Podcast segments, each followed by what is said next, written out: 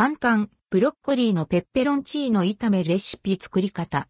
ニンニクの旨味香ばしさで一株ペロリ。メイン食材はブロッコリーだけ。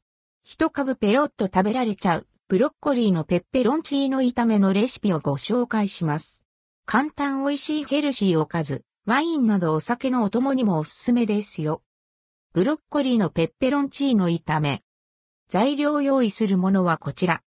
ブロッコリー1株ニンニク1かけ、赤唐辛子2分の1本塩適量粗挽き黒胡椒適量オリーブオイル、適量。作り方ブロッコリーは小房に切り落とし、熱湯で2から3分さっと茹でます。赤唐辛子は輪切り、ニンニクは粗みじん切りにします。フライパンにオリーブオイルと赤唐辛子、ニンニクを入れて弱火で熱します。香りが立ちニンニクが少し色づいたら、茹でたブロッコリーを投入し炒めます。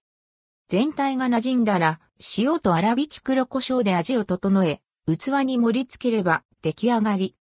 その味はサクサクコリコリとしたブロッコリーに、香ばしいニンニクの旨味、赤唐辛子と黒胡椒のピリッとした辛みがしっかり馴染んでいて、超うま。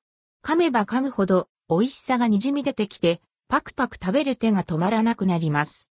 ブロッコリーだけでもボリューム感のある美味しい一品になりますが、もちろんベーコンなどを加えても OK。お酒のおつまみやお弁当のおかずにもおすすめです。ニンニクの香りはしますので気をつけて。